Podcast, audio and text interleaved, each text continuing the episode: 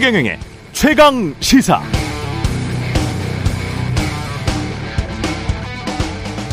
네, 이재명 당대표의 최측근 정진상 실장에 대한 법원의 구속영장 심사 오늘입니다. 어떻게 될지 관심인데요. 구속이 되든 안 되든 검찰의 칼끝이 이재명 민주당 당대표를 향한 건 분명하기 때문에 검찰 수사에 이은 법정 다툼 그 결과에 따라 민주당 내부의 역학관계에도 큰 영향을 미칠 수 있겠습니다. 당의 당이 쪼개질 수도 있고요. 새로운 정당이 탄생할 수도 있습니다. 반대로 검찰의 주장이 허위라면 윤석열 정부에겐 거대한 역풍이 불 수도 있겠죠. 어떻게 될까요? 진실이 참 궁금한데요. 진실이 밝혀질 때까지는 또 지난한 법정 싸움을 지켜봐야 할 것 같습니다. 법원의 시간이 진행되는 동안 여당은 검찰 측 주장을 집중 부각할 것이고 야당은 이에 대한 방어와 윤석열 정부의 실정을 공격하겠죠. 그렇게 서로 손가락질 하는 패턴이 반복되면서 시간은 흘러 흘러 2024년 총선, 심지어 2027년 대선 전까지도 대법원 확정 판결이 나지 않을 수도 있습니다. 큰일입니다. 이런 식이면 윤석열 정부 5년이 이렇게 흘러가 버릴지도 모른다는 우려가 생깁니다. 이 모든 게 부정부패에 대한 정당한 수사인지 정치 보복인지는 법정 싸움을 지켜보면서 국민들이 판단할 테니까요. 대통령과 여야 정치인들은 다른 생산적인 일들도 힘써 주시기 바랍니다. 한국이 검찰 수사만 있는 나라는 아니니까요. 네, 안녕하십니까. 11월 18일 세상에 이익이 되는 방송 최경령의 최강시사 출발합니다. 저는 KBS 최경령 기자고요. 최경령의 최강시사 유튜브에 검색하시면 실시간 방송 보실 수 있습니다. 문자 참여는 짧은 문자 50원, 긴 문자 100원이 드는 샵 9730 또는 유튜브 무료 콩어플 많은 이용 부탁드리고요. 오늘 최강시사 최강 특집 장윤선 기자, 장성철 소장, 장장 커플의 취재 보따리 풀어드리고요. 돈 보따리 들고 온 세계 부호 사우디아라비아의 빈 살만 왕세자에 대해서도 좀 알아보겠습니다. 그리고 뉴스는 쉽니다. 준비되어 있습니다.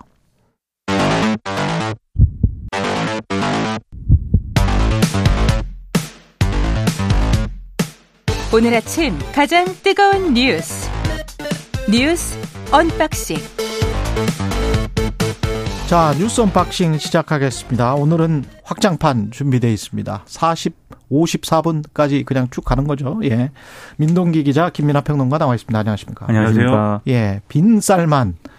만수르가, 예, 기억이 많이 나는데요. 저는 빈 살만이라는 사우디아라비아 왕세자인데 엄청난 부호라는 거죠, 이 사람이. 재산이 예. 뭐 우리 한화로 2,800조 원 정도 된다라고 하는데요. 2,800조 원? 네. 예. 지금 사우디아라비아 왕세자 겸 총리거든요. 예. 어제 윤석열 대통령과 회담을 가졌습니다. 전략 파트너십 위원회를 신설해서 양국 지도자 차원에서 협력을 강화하기도 했는데요. 이 빈살만 왕세자의 공식 방언은 2019년 이후 3년 5개월 만인데 아, 윤석열 대통령이 사우디를 중동 지역 최대 교역 파트너이자 해외 건설 파트너 국가로서 경제 에너지 안보의 핵심 동반자라고 평가를 했고요. 어, 이 무함마드 왕세자는 에너지, 방위산업, 인프라 건설의 세계 분야에서 한국과 협력을 획기적으로 강화하고 싶다. 또 이런 얘기를 했습니다. 어제 회담과 오차는요. 한남동 대통령 관저에서 진행이 됐거든요. 첫 네. 그 공식 웨빈으로 이제 기록이 되게 됐습니다. 이제 언론들의 관심은 사우디 네옴시티라는 이 사업에 굉장히 관심을 많이 가지고 있습니다. 어, 사우디아라비아의 친환경 미로, 미래도시 프로젝트인데 일단 사우디 북서쪽에 계획형 신도시를 짓는 것이 골자인데요. 이게 총 사업비가 5천억 달러거든요. 음. 한화로 668조 원 정도입니다. 어마어마한 그런 그런 그 700조 원 가깝게 700조라고 생각을 하시면 됩니다. 이 환화 요즘 환율 생각을 해보시면. 근데 이게 그 지난 7월에 사우디 정부가 조감도를 공개를 했는데 예. 더 라인이라는 그런 사업을 이게 대표적인데요. 초고층 건물 두 개가 사막과 지형 산악 지형을 170km를 직선으로 가로지르는 그런 형태라고 하고요. 170km? 네. 거대한 인공 다리 도시를 밝히고 친환경 전력을 이용해서 1년 내내 도시의 기온을 안정적으로 유지하게 된다는 그런 계획입니다.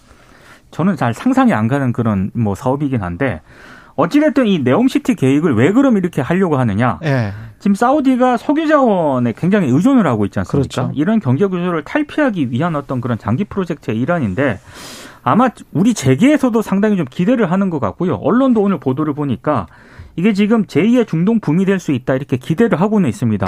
좀- 그럴 수 있네요. 예. 예. 다만 아직은 구체적인 사업 내용이 공개가 되지 않았기 때문에 음. 좀 불확실성과 위험이 존재한다. 이것도 염두에 둬야 할 것 같습니다. 그러니까 어쨌든 뭐 이 사람이 이름이 이제 무함마드 빈 살만 알 사우드인데 그러니까 이름은 사실 무함마드고 성이 알 사우드거든요. 그렇죠. 예. 그러니까 사실 빈 살만은 살만의 아들이라는 뜻이어서 이름이 빈 살만은 아닙니다. 근데 서구 서방 국가에서 무함마드는 너무 많고 아. 헷갈리거든요. 그렇죠. 예. 알 사우드도 너무 많으니까 네. 무하마드는 저는 무하마드 알리밖에 생각이 안 나요. 그뭐 많습니다 이름이 그리고 알 사우드는 이제 사우디 왕가의 이제 예. 그이 family name이니까 그래서 그냥 뭐 빈살만 MBS 이렇게 부르는데 음. 근데 이제 어, 워낙 이렇게 어, 별명이 미스터 에브리싱일 정도로 자산가이고 그리고 사우디에 어쨌든 실권을 쥐고 있는 실권자이다 보니까 이렇게 대규모 이런 이 개발 사업이나 이런 것들에 대한 실권을 쥐고 있다. 그리고 그게 우리 기업들한테는 상당한 어떤 득이 될 것이다. 라는 기대가 있을 수밖에 없죠. 그러니까 윤석열 대통령도 관저에 입주 한남동 관저에 입주한 이래 첫첫 손님이죠. 그렇죠. 예. 첫 손님으로 맞아서 국빈급 예우를 하고 내부의 개인 공간까지도 이렇게 보여주는 그야말로 융숭한 대접을 이제 했습니다. 그리고 또 이 빈살만 왕세자가 와가지고 그 소공동 롯데호텔에 이제 묵고 묵었는데 어 우리나라 이제 재계 총수들에게 하루 전에 이제 어, 만나자고 했다는 거예요. 전부 다 왔죠. 네, 그렇죠. 다. 그렇죠. 이 총수들이 약간 기분이 좀 그랬겠죠. 아니 예. 그래도 한 나라의 총수 나, 나도 총수인데. 한 나라 기업의 한 나라의 총수가 아니라 예. 한 기업의 총수인데 이렇게 하루 전에 연락을 하느냐. 예. 갔는데 이 모인 총수들이 가진 자산을 다 합해도 뭐 빈쌀만의 안 됩니다. 예, 돈에는 안 되는 그런 예. 규모기 때문에 딱 가서 갔는데 또 거기서 뭐 어떤 사업을 하고 싶으십니까 이렇게 물어봤다는 거예요. 뭐 이제 예.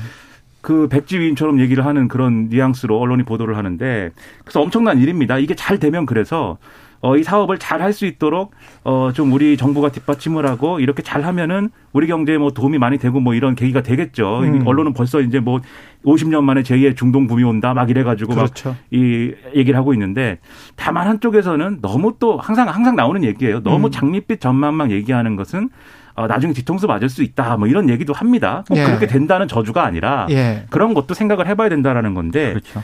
왜냐하면은 이 사람이 2019년에도 왔었어요 앞에서 말씀하셨듯이. 예. 근데 그때도 사, 이, 그 기억을 되살려 보시면은 삼성의 그 승지원이라고 있지 않습니까? 예. 이건희 회장의 그 그렇죠. 집무실. 겸 예. 예. 그 안가에 예. 그, 거 가서 이제 거기로 갔었고 거기서 또 총수들하고 만나가지고 음. 사업을 한다고 하고 MOU를 맺고 막 이렇게 했습니다. 근데 그 당시에 이제 MOU를 여러 개를 또 맺었어요. 이번하고 비슷하게. 음. MOU를 맺었는데 그때 이제 여덟 가지 MOU고 이, 경, 이 돈으로 따지면 83억 달러, 우리 돈으로 9조 6천억 원 규모였는데 3년이 지났는데 지금까지? 그렇죠. 네. 네 개만 진척이 됐고 이 네 개도 석유화학이나 정유 관련이고 신산업과 관련된 거. 그러니까 빈살만이 자기의 어떤 어이 자기의 어떤 그 자기가 밀어붙이는 어 빈살만 표 프로젝트다라고 하는 것에 대해서는 아직까지는 답보 상태이기 때문에 예. 지금 MOU 맺은 걸로 너무 우리가 또 이렇게 폭죽 터트리고 뭐 이런 분위기일 수- 필요는 없고 잘 되도록 우리가 밀어붙여야 된다라는 측면이 하나가 있고요. 음. 그 다음에 지금 앞에 말씀하신 네옴시티 건설이나 이런 게 이게 그 이게 이제 대표적인 빈쌀만표 프로젝트인데 네옴시티 전에 지금 네. 저 청취자 문자들이 좀 많이 와서 네. 소개를 좀 할게요. 태산님은 MOU는 법적 구속력이 없어서 실현 가능성이 걱정이다 이런 음. 말씀하셨고 그렇죠. 최기호님은 친환경이라는 말이 가장 마음에 드는데 건설 과정도 친환경일까요? 이런 말씀을 하셨는데 이게 참 재밌는 상황입니다. 계속 말씀을 하세요. 예, 네. 예, 제가 뭐 말을 너무 길게 해가지고.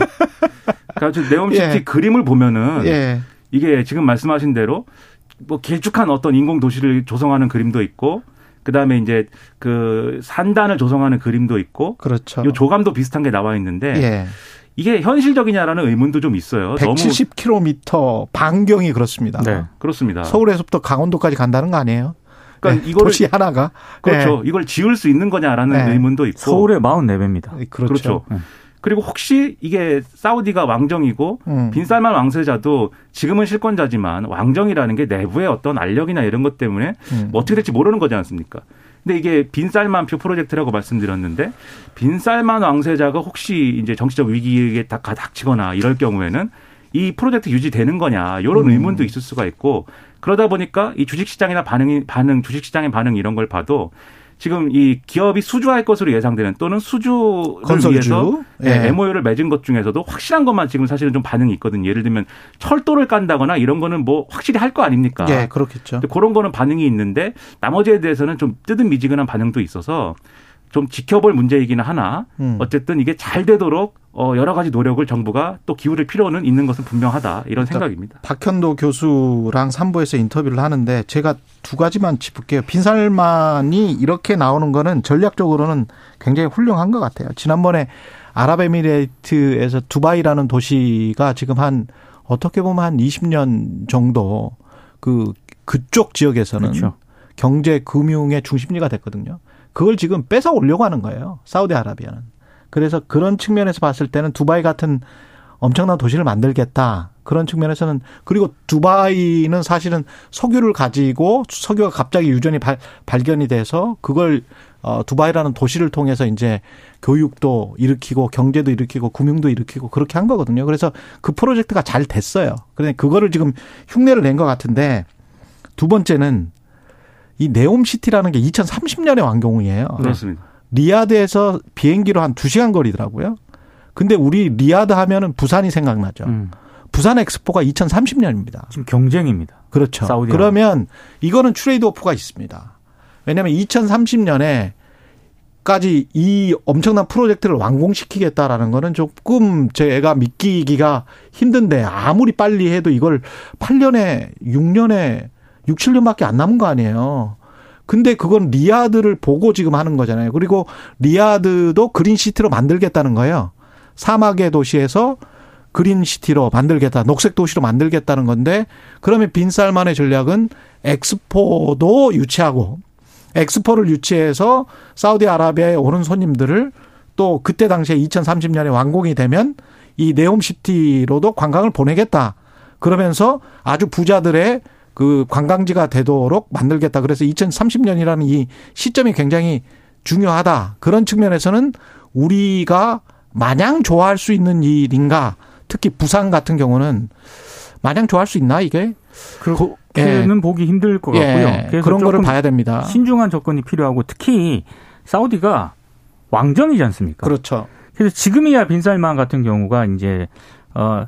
이 조선시대 얘기를 해서 좀 송구하긴 합니다만 음. 조선시대에 굉장히 왕자의 난 이런 게 많았잖아요.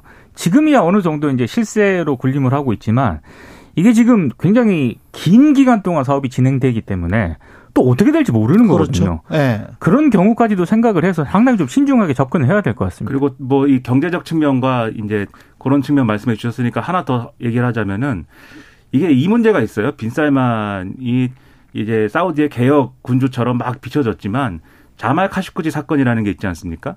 그게 이제 사우디의 어떤 뭐 반체제 언론인이다 뭐 이렇게 보도가 되는 이제 언론인인데 어쨌든 이게 마음에 안 들어서 또는 이제 사우디의 체제 위협이 된다고 생각해서 빈살만 왕세자 개입해가지고 암살했거든요. 음. 근데 이제 바이든 미국 대통령 같은 경우에는 이게 이전부터 그것에 대해서 이게 굉장히 이제 자유민주주의 국가니까 미국이 그렇죠. 그거에 대해서 굉장히 강하게 비판을 하면서 빈살만 왕세자에 대한 어떤 공격이나 이런 거 국제사회의 어떤 비난이나 이런 것들이 거세졌었는데 그런 전례가 있어서 이 바이든 행정부랑 안 좋습니다. 좀 빈살만 왕세자가. 그렇죠. 거기다가 최근에 무슨 일이 있었냐면은 바이든 대통령이 직접 사우디에 가서 음. 지금 인플레이션 상황이나 이런 것들 때문에 원유를 좀 증산을 증산해라. 요구를 했는데 예. 그렇게 이- 거기서는 뭐 고개 끄덕끄덕 해놓고 바로 뒤통수 쳤잖아요. 오늘 예, 감사했죠. 그러니까 예. 미국에서 너희들은 러시아 편이냐 뭐 이렇게 되면서 갈등 구조가 커지지 않았습니까? 그렇죠. 그러다 보니까 빈살만 입장에서는 미국하고는 뭐 그 별도로 하더라도 음. 미국의 우방국들하고 좀 관계를 개선하고 좀 이렇게 접촉면을 넓히면서 그럴 수도 있죠. 그러면서 예. 좀이 미국과의 관계에 대한 리스크는 줄이자라는 행보를 지금 하고 있는 거 아니냐라는 분석도 있어요. 예. 그러니까 그런 측면에서 리스크가 될 수도 있다 요게라고 음. 하면은 이게 뭐 무조건 안 될 것이다라고 얘기하는 게 아니라 예. 우리가 돌다리도 두드려 봐야 되고 모든 것에 신중해야 될 필요가 있는 거잖아요. 예. 그러니까 잘 보면서 가야 된다라는 말씀입니다. 노웅래 의원에 대한 수사 상황 어떻게 되고 있죠? 일단 노웅래 의원 같은 경우에는 검찰이 뭐 사무실이라든가 이런 자택에 압수수색을 하지 않았습니까? 근데 어제 이제 검찰이 영장을 예, 이제 일부 언론들이 입수해서 보도를 했는데요. 이 영장 내용을 잠깐 소개를 해드리면 노웅래 의원이 2020년 2월 서울 영등포구 국회 인근 식당에서 사업가 박모 씨로부터 현금 2천만 원을 수수했다고 일단 적시가 되어 있습니다. 발전소 납품 사업을 도와달라는 청탁과 함께 21대 총선 비용 명목으로 2천만 원을 수수했다는 거고요. 음. 그리고 역시 같은 해 3월에도 마포구 지역구 사무실에서 이 박 씨로부터 물류단지 개발 사업에 대한 실수요 검증 절차가 신속하게 진행될 수 있도록 국토부 장관, 당시 이제 김현미 국토부 장관이었습니다. 국토부 장관을 통해 도와달라는 취지의 청탁과 함께 역시 21대 총선 비용 명목으로 현금 천만 원을 수수했다고 영장에 이제 기재가 됐습니다. 그리고 역시 2020년 8월 의원회관 사무실에서 박 씨로부터 태양광 전기 생산 판매 사업을 추진할 수 있도록 도와달라 이런 청탁과 함께 민주당 전당대회 선거 비용 명목으로 역시 현금 천만 원을 수수를 했다고 하고요. 역시 2020년 11월 영등포구 한 호텔에서 박 씨로부터 지방국세청장 인사 청탁과 함께 현금 천만 원을 수수했다고 영장에 또 적시가 되어 있습니다. 예. 이게 총 다섯 가지인데 아, 다섯 번째는 12월에도 호텔에서 한국 동서발전 임원 승진 인사 청탁과 함께 현금 천만 원을 수수했다고 일단 적었는데요. 검찰의 판단은 이 박모 씨가 다섯 차례 모두 자신의 부인인 조모 씨를 통해서 현금을 전달했다고 영장에 적었습니다.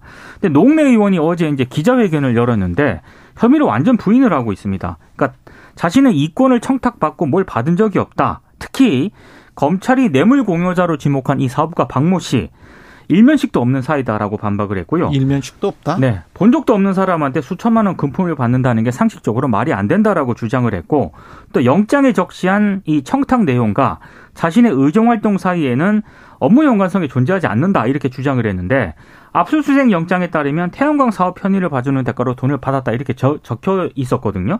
근데 본인은 태양광과는 전혀 상관이 없는 환경노동위원회 소속이었다 이렇게 반박을 하고 있습니다. 음. 지금 이제 노웅래 의원의 수사에 대해서는 뭐 앞으로 더 지켜봐야 되겠지만 아직은 이제 뭐 이 압수수색이 들어간 것 정도이고 거기에 적혀 있는 내용을 가지고 이제 얘기하는 것 정도지만 뭐 어제 보도 몇 가지 나온 거 보면은 예. 이게 뭐 예를 들면 노웅래 의원이 뭐 현금을 뭐 자택에 보관하고 있었더라 뭐 이런 것들. 근데 그 현금의 성격이 그러면 뭐 이게 돈을 받은 것이고 뭐 받은 걸 보관한 건지 뭐 그냥 그냥 갖고 있었던 건지 뭐 이런 건 모르는 거니까. 그렇죠. 푸친 조문 뭐 조의금 받은 거다 뭐 이렇게 지금 이야기하고 있는 그 얘기도 같더라고요. 있고 뭐 네. 출산 기념회 하고 남은 돈도 같이 거기다 보관한 것도 있다 뭐 이런 얘기도 하는데. 음. 근데 아무튼 이제 그런 것들이 이제 어 지켜봐야 되겠지만 지금 이 압수수색 영장에 이제 나와 있는 여러 혐의들이 지금 말씀하신 것처럼 뭐 태양광 사업에 대한 청탁이나 이런 것도 있지만 여러 개가 지금 있는 것으로 언론 보도에 의하면은 좀 보이거든요. 그래서 뭐 용인의 물류 단지를 개발한다든지 뭐 지방 국세청장 인사라든지 뭐 이런 등등이 적혀 있다라고 하는 보도도 있는데 예. 그럴 경우에는 이게 각각의 이제 뭐 로비 대상이나 이런 것이 된 사람들의 얘기가 있을 수가 있고 그리고 이게 어쨌든 이정근 전 사무부총장 수사와 관련된 부분들이 있는 거 아니겠습니까? 음. 그럼 어제도 좀 말씀드렸는데 이정근 전 사무부총장 그 기소할 될 때 공소장에 있는 이름들이 있거든요. 그 이름들이 이 노웅래 의원 수사 관련돼서 만약에 나오거나 하면은 검찰이 또 그 부분은 이제 수사를 할 것인데 음. 오늘 조선일보가 단독 보도라고 이제 한 거 내용을 보면은 이게 좀 이상합니다. 한 법조인 이 한 얘기예요, 이게. 법조인? 그렇습니다. 예. 한 법조인이 뭐냐? 법조인이라는 것은 검사도 거, 있고 판사도 그렇죠. 있고 변호사도 있고 그렇죠. 예. 뭐 여러 사람이 있을 수가 있는데 음. 박 씨의 로비가 성공한 정황이 있다라면서 어, 이 노 의원과 이 전 부총장의 부탁으로 문재인 정부 청와대 비서실장이나 국토부 장관이 실제 관여했는지가 규명돼야 한다. 이렇게 얘기했다라는 어. 거예요. 그러니까 이 법조인이 누군지는 모르지만 이게 일종의 예고편 같은 느낌도 저는 들었습니다. 그렇죠. 이런 방향으로 수사가 갈 수 있다라고 하는 예고. 음. 그래서 이런 것들을 종합을 해볼 때 상당히 민주당 전반에 대한 수사로 확산될 가능성도 있을 텐데 근데 또 한겨레 보도에 의하면 다른 법조인은 그런 얘기를 하고 있어요. 그렇게 가려면 물증이나 이런 것들이 어느 정도 뒷받침이 돼야 그렇게 수사가 펼쳐질 수 있는 것인데. 법조인이 누구 누굴까요? 그러게 말입니다. 법조인들이 뭐 전직 검사 출신 변호사일 수도 있고. 그렇습니다. 그렇죠? 네. 한겨레 보도에는 조금 구체적으로 네. 이제 나와 있긴 한데 그렇게 펼쳐지려면 물증이나 이런 것들이 좀 더 탄탄하게 뒷받침돼야 되는데 지금 상황에서 그렇게 검찰 수사를 예상하는 것은 좀 섣부르다라는 얘기도 있어서 이게 계속해서 논란의 대상이 되는 수사로 계속 갈 것 같습니다. 상식적으로는 저는 저 이렇게 판단을 해요. 그러니까 받았으면 이 사람으로부터만 받았을까? 몇 천만 원은 자, 사실 좀 작은 액수잖아요. 사선 국회의원으로는. 그러면 이 사람한테도 받았으면 다른 사람으로부터도 받았을 가능성이 높다. 저는 그렇게 생각을 하고요. 만약에 이제 노웅래 의원이 좀 부, 부정부패에 찌든 그런 국회의원이라면 근데 사선 국회의원이 몇 천만 원만 받았다. 그거는 조금 그렇고요. 액수는 뭐 좀 액수는 좀 작은 것 같다. 그러니까 수사 상황을 이건 좀 봐야 될 것 같습니다. 네. 예. 그리고 이런 의문도 있어요. 그 이 준 사람이 그럼 이런 청탁을 이렇게 막 여러 분야에 걸쳐서 하는 사람이라면 음, 전형적인 이제 브로커 내지는 뭐 그렇죠. 사기꾼 그렇죠. 범죄자 뭐 이런 사람일 텐데 그럴 가능성이 좀 있습니다. 예. 그- 만약에 그런 사람이라고 하면 그런 사람이 의원 한 사람에게만 줬겠느냐. 그것도 있어요. 그것도 있어요. 그리고 예. 아무리 그 당시 여당이라고 하더라도 특정 정당에게만 줬겠느냐. 뭐 이런 그렇죠. 의문도 생길 수가 있거든요. 음, 충분히 그렇기 예. 때문에 철저하고 엄정한 수사가 필요한 겁니다. 예. 뉴스 unboxing 잠시 후에 다시 돌아오겠습니다. KBS 1라디오 최경영의 최강시사 듣고 계신 지금 시각 7시 40분입니다. 최경영의 최강 시사는 여러분과 함께합니다. 짧은 문자 50원, 긴 문자 100원이 드는 샵 9730. 어플 콩과 유튜브는 무료로 참여하실 수 있습니다. 네, 뉴스 unboxing 다시 이어가겠습니다. 미국 캘리포니아주 LA에서 한 남성이 대형 마트에서 흉기를 휘둘러서 국내 항공사 승무원이 크게 다쳤다. 이런 소식 전에 들으셨을 건데요. LA에 있는 KBS 김미회 통신원이 연결돼 있습니다. 자세한 소식 좀 들어보겠습니다. 안녕하세요. 네, 안녕하세요. 예, 지금 저 승무원 상태는 좀 어떻습니까? 네네. 어제 오후까지만 해도 이제 수술을 받았지만 예. 어, 중태라는 보도만 나왔었는데요. 그랬죠. 아, 오늘 오전, 네네, 어, 그, 수술을 마치고 다행히 안정을 되찾았다라는 보도가 또 나왔습니다.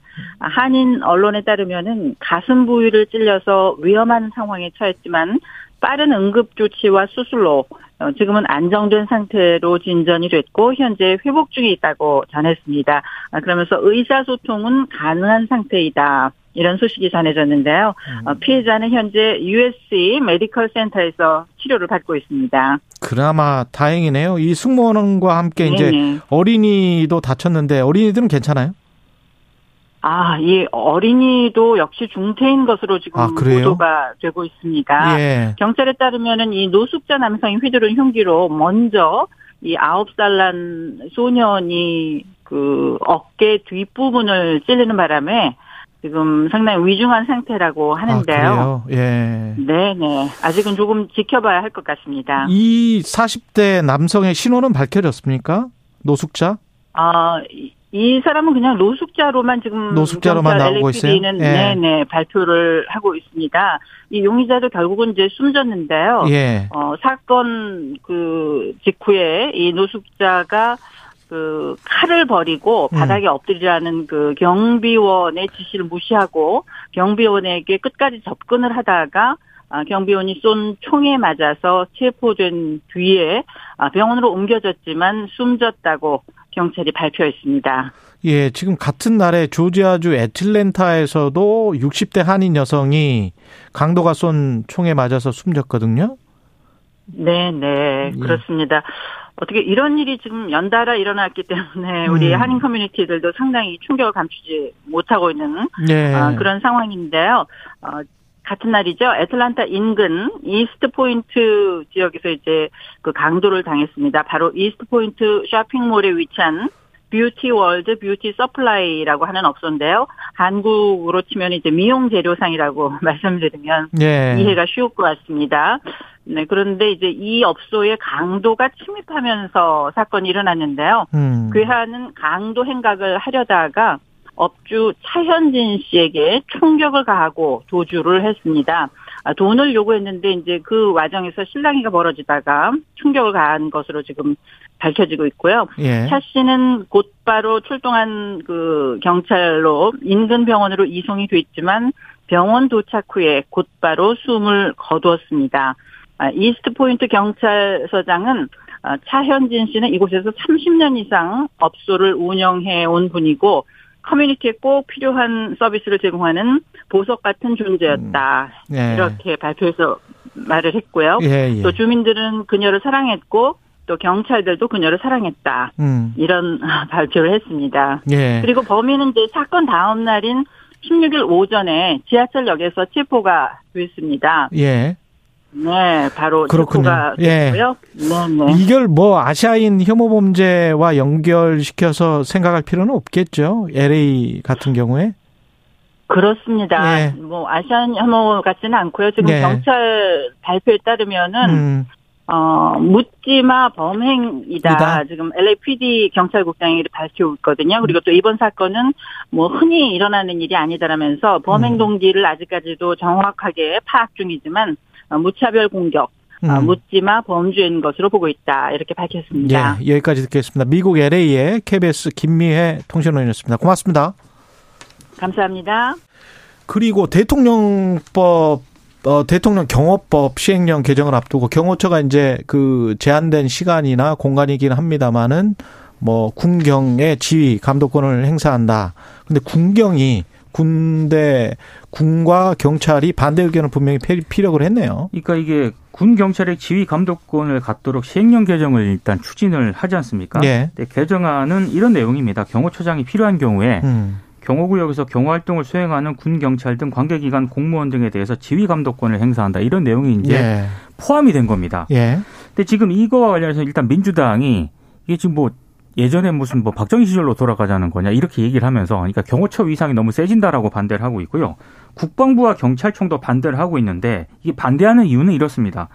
대통령 경호법을 보면은요. 예. 경호처장의 지휘 감독권의 대상을 경호처 소속 공무원으로 한정을 하고 있거든요. 음. 그러니까 이게 대통령 경호법이 위반되는 것 아니냐라는 그런 문제 제기를 하고 있는 그런 상황인데요. 근데 이 상황에서 좀 도마에 오르는 곳이 법제처입니다. 예. 이 법제처가 어, 지금 경호처장의 군 간- 경찰 지휘 감독권 명시라는 부분을 오히려 지금 근거를 마련해 준 것 아니냐. 지금 이런 음. 논란이 제기가 되고 있는 그런 상황인데요. 경호처가 지난 4월 입법 예고한 시행령 개정안에서 경호구역에서 대통령 경호법 15조에 따라서 배치된 인력 장비 등에 대한 운영을 총괄한다. 단 그 구체적인 사항은 관계기관의 장과 협의하여 정할 수 있다. 이렇게 되어 있었는데 법제처와 논의하는 과정에서 총괄이라든가 협의 대신에 지휘 감독으로 이걸 슬쩍 수정을 했다는 거거든요. 음. 그러니까 이게 조금 법제처가 좀 털을 좀 근거를 마련해 줬다라는 그런 비판이 제기가 되고 있는데 정말 공교롭게도 지금 현행 법제처장이 대통령하고 대학 동기입니다. 그래서 더 논란이 좀 제기가 되고 있습니다. 그렇군요. 그냥 예. 뭐 대학 동기가 뭐 정도가 아니라 이제 이완규 법제처장의 경우에는 예. 윤석열 대통령이 이제 후보 시절부터 윤석열 대통령의 개인과 관련된 이런 여러 가지 논란들 있지 않습니까? 예를 들면 아. 장모 논란이라든지 그 변호인을 맡기도 했었고 변호인이었어요. 그렇죠. 예. 그러니까 아주 가까운 사이 아주 가깝네. 예. 그렇죠. 왜 법제처가 이러한 무리수를 또 뒀는지에 대해서는 추가로 생각을 해봐야 될 대목이 분명히 있고요. 음. 그다음에 이해가 잘 안 되는 게 대통령실 경호처장이지 않습니까? 근데 경호처장이 이 쉽게 말해서 이 시행령대로 만약에 한다 그러면 어, 이 제한된 범위이긴 하지만 대통령 경호가 필요한 어떤 지역이나 공간에 대한 것이기는 하겠지만 군하고 경찰을 직접적으로 지휘 통제하는 거잖아요. 예. 근데 예를 들어서 군도 그렇고 경찰도 그렇고 이 개선이 있는 조직인데 이 경호처장의 지시나 어떤 그런 지휘하고 자기들 원래 개선하고 지휘다 지휘 라인. 그렇죠. 예. 이게 충돌할 경우에는 어떻게 되는 거냐. 그렇죠. 그리고 이런 게 충돌할 수 있다라고 하면은 어느 쪽의 말을 들어야 되는 거냐. 이런 게 기술적으로 논란이 될 수가 있을 것 같고 그리고 유사시에 이게 잘못하면 준 계엄 상태가 어떤 지역이나 어떤 때 특정돼 버릴 수도 있을 것 같은데. 그러니까 그 그렇죠. 판단을 경호처장이 할 가능성이 많다는 건데 그러니까요. 그렇게 되면은 조금 논란이 제기될 수 있다는 거죠. 네. 더군다나 이제 경호처장, 경호실장은 늘 정치적인 논란들이 있었던 자리이기도 하고 그렇죠. 지금 김용현 경호처장은 또이 대통령실의 용산 이전을 또 주도적으로 했던 핵심 실세다라는 말도 있는 거지 않습니까? 음. 그러면 이런 핵심 실세인 경호처장이 군경 일부에 대한 지휘 권한도 갖고 그리고 어떤 경호처장으로서의 위상도 강화하고 이렇게 되면 어떤 문제가 발생하냐면 이 힘이 너무 커지면 부작용이 일어나잖아요. 그렇죠. 줄 서고 뭐 이러거든요. 과거에 박근혜 정권 같은 경우에 보면은 경호실장, 국가안보실장, 국방부 장관 이 세 명이 그러니까 국- 국가안보실장이랑 경호실장도 다 군 출신이었는데 예. 각자 군인사에 개입하는 바람에 그게 논란이 되고 뭐 이랬습니다. 음. 비슷한 논란이 있을 수가 있기 때문에 요거는 이게 법적으로도 무리가 있고 그러한 실제적인 정치적 효과에 있어서도 우려되는 부분이 많기 때문에 재고해야 되지 않는가 이런 생각입니다. 그리고 오늘 정진상 민주당 정무조정실장 법원의 구속신문 이게 영장이 지- 받아들여질까 안 받아들여질까 그 이후에 또 이재명 당대표 관련된 수사는 어떻게 진행될까 초미의 관심사입니다. 아마 이거는 뭐 어제 여러 방송에서도 뭐 예. 기각된다. 뭐 여러 가지 뭐 기각된다. 아니 뭐 기각이 된다. 받아들여진다. 받아들여진다라고 이제 예상을 하시던데. 예. 아, 저는 그 결과를 봐야겠죠. 재판부가 그렇죠. 어떤 예. 결정을 내리는가. 그건 결과를 봐야 되는 것한 같고. 예. 30장 정도의 굉장히 뭐 구속영장 청구서로는 굉장히 긴 지금 영장 청구서를 제출을 한거 아니에요? 여러 그렇습니다. 건에 예. 대해서 지금 혐의를 적시했기 때문에 예. 사실 그 여러 건 가운데 한 가지만 어. 좀아 이거는 좀 의심이 충분히 소명이 된다라고 얘기를 만약에 판단을 한다면은 음. 그냥 발부가 되는 거거든요. 그래서 그렇죠. 예 이건 진짜 봐야 됩니다. 유동규가 지금 저 재판을 받고 있는 거 있잖아요. 네. 그 거기에서 나온 어저께 어 크게 기사가 됐던 게 뭐였죠? 이거는 좀 다른 내용인데 네. 유동규 전 본부장이 지난해 9월 29일에 검찰의 주거지 압수수색 직전에 예. 그 사실혼 배우자 있지 않습니까? 네. 이 배우자에게 연락을 해서 본인이 쓰던 휴대전화를 버리라 이렇게 지시한 혐의로 음. 지난 4월에 기소가 됐거든요. 예. 근데 유동규 전 본부장 쪽에서는 7월까지만 하더라도 이게 사실상 증거인멸을 교사한 거지 않습니까? 예, 그렇죠. 본인은 이걸 적극적으로 부인을 해왔습니다. 부인을 해왔는데. 근데 어제 이제 이 재판이 진행이 됐는데 검찰이 유동규 전 본부장이 진술서를 제출했다라고 음. 얘기를 하면서 이 진술서 내용을 공개를 했는데요.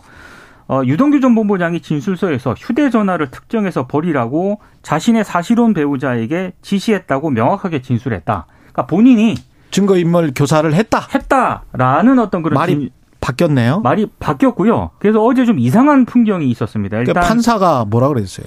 일단 이 판사가 이 좀 이상하다라고 의문을 네. 직접 제기를 했는데 왜냐하면 증거인멸죄 같은 경우에는 타인의 형사 사건 관련 증거를 인멸한 경우에 성립을 하기 때문에 본인이 직접 파기하면 문제가 안 되거든요. 음. 근데 굳이 이거를 배우자 사실은 배우자에게 폐기해달라고 부탁할 필요가 있었느냐. 그리고 또 하나는 아, 이 부장판사가 유동규 전 본부장 수사 기록을 자기가 봤는데 음. 자신이 구속된 다음에 검찰과 딜을 하더라. 아, 휴대폰을 갖다 줄 테니 불구속 수사하자고 하면서 휴대폰을 지인에게 맡겨놨다는 부분이 나온다. 근데 이 부장 판사가 아니 근데 어 증거인멸을 교사한 것이라면 휴대폰을 갖다 달라고 하는 것도 좀 이상하지 않느냐. 그러니까 판사가 직접 이렇게 문제 제기를 한 거예요. 좀 이상한 풍경이 펼쳐졌습니다. 20초 남았습니다. 유동규 전 본부장 자신의 판단은 뭔지 모르겠지만 검찰은 아마 이 상황을 정진상 실장의 증거인멸 지시와 같이 판단하는 증거로 사용할 가능성도 있다고 봅니다. 그 점선이죠. 그렇습니다. 예, 그 점선이 실선이 될지 어쩔지는 모르겠습니다. 그렇습니다. 지금까지 민동기 기자, 김민아 평론가였습니다. 고맙습니다. 고맙습니다.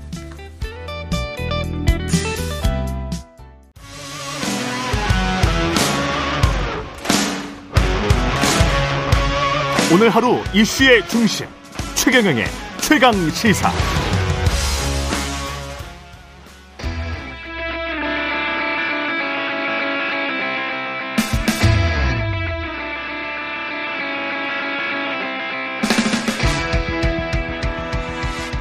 네, 최근의 최강시사 청취율 조사 기간 끝났지만 예, 조회수에 저희는 늘 목마르죠. 청취자분들이 가장 좋아하시는 두 분 모셨습니다. 장성철 공론센터 소장, 장윤선 정치 정치 전문 기자 나오셨습니다. 안녕하세요.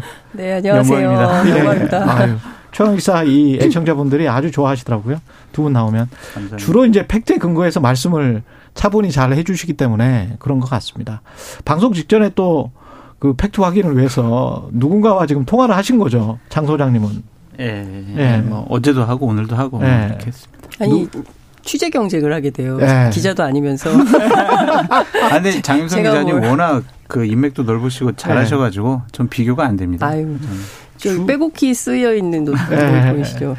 그 대통령실 관련해서도 흥미로운 이 소식들을 많이 좀 전해 주실 것 같은데 오늘은 대통령실 이야기 먼저 하기 전에 네. 이재명 민주당 대표 수사 이거 아주 지금 재밌습니다. 노웅래 의원도 강제 수사에 들어갔고 정진상 당대표 정무조정실장에 대한 구속영장을 청구한 상태.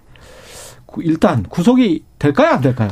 그건 제가 어떻게 알겠습니까만은 네. 만약에 오늘이죠. 예, 오늘입니다. 오늘. 어, 심리가 열리는데 구속이 안 된다면 검찰이 예상해 놓은 예정해 놓은 로드맵대로 가지 않을 거예요. 음. 김용 구속했잖아요. 정지상 구속해 가지고 20일 동안 조사 제대로 해서 결국에는 그 칼날을 이재명 당대표에게 휘두르겠다라는 음. 생각인 것 같은데 일단 구속영장이 기각이 돼버리면 본인들이 생각하는 수사의 로드맵이 완전히 깨져버리는 것이 아니냐 그런 생각이 들어서 검찰로서는 상당히 명운을 건 그러한 수사 그리고 구속영장 청구다라고 볼 수가 있겠습니다. 음. 검찰이 그- 그려놓은 그림은 어떻게 보셨어요?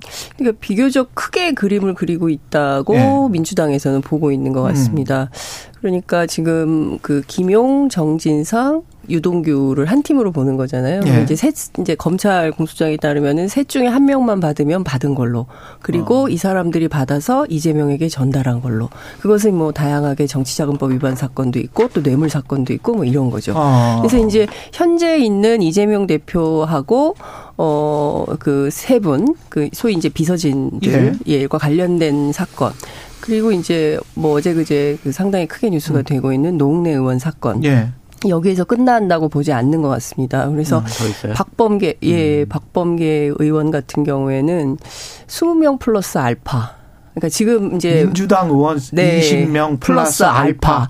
예, 그러니까 그 무슨 얘기냐면은, 그러니까 비단 이 사건뿐만 아니라 뭐 뇌물, 뭐 부패, 뭐 청탁, 뭐 인사 관련, 뭐 등등등등 해 가지고 어 상당히 그림을 크게 그리고 있다라고 보고 있는 것 같고요. 음. 지금 수사선상에 올라 있는 의원들, 그러니까 뭐 고소고발로 하면 더 많다는 거예요. 아, 지금 그래요? 고소고발 당해 있는 의원들 하면은 더 많고, 예. 뭐 사실상 검찰이 굉장히 크게 그림을 그리고 있다. 그러면 어 요것만이냐? 그건 아니라는 거죠. 그러니까 무슨 얘기냐면 문재인 전 정부에 대해서는 용공, 색깔론 뭐 요렇게 프레임이 하나 짜여지는 것이고요. 용공 종북 주사파. 종북 주사파 그리고 남북 관계 뭐 계속 그런 사건들이 또 나와요. 보도도 나오고 있고. 아, 그 뭐 쌍방울 쌍방울 관련된 대북송금 것, 그렇죠. 그게 그거예요? 용공이에요? 아니요. 용공이라기 아니 그러니까 이게 뭐냐면 전 정부에 대해서 뭐 있었잖아요. 뭐 동해 어부 네. 뭐 서해 공무원 용공이라는. 범죄는 없지 않습니까? 네. 없죠. 네, 근데 그 아니고. 프레임으로 네. 짠다는 거죠. 그러니까 네. 용공 프레임으로 짜고 그다음에 음. 여기는 부패 프레임. 그러니까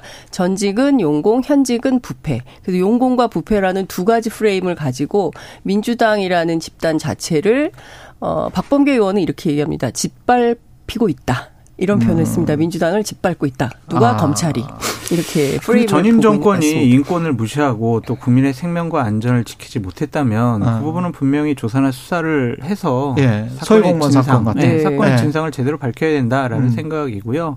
그리고 민주당 의원들 뭐 부패 혐의가 있고 비리 혐의가 있으면 제대로 수사하고 조사해서 그렇죠. 네. 또 네. 처벌 받아야 된다라고 음. 말씀을 드려요. 그걸 뭐 피해 의식이나 자격 지심으로 받아들일 필요는 없다라는 생각이 들고 음.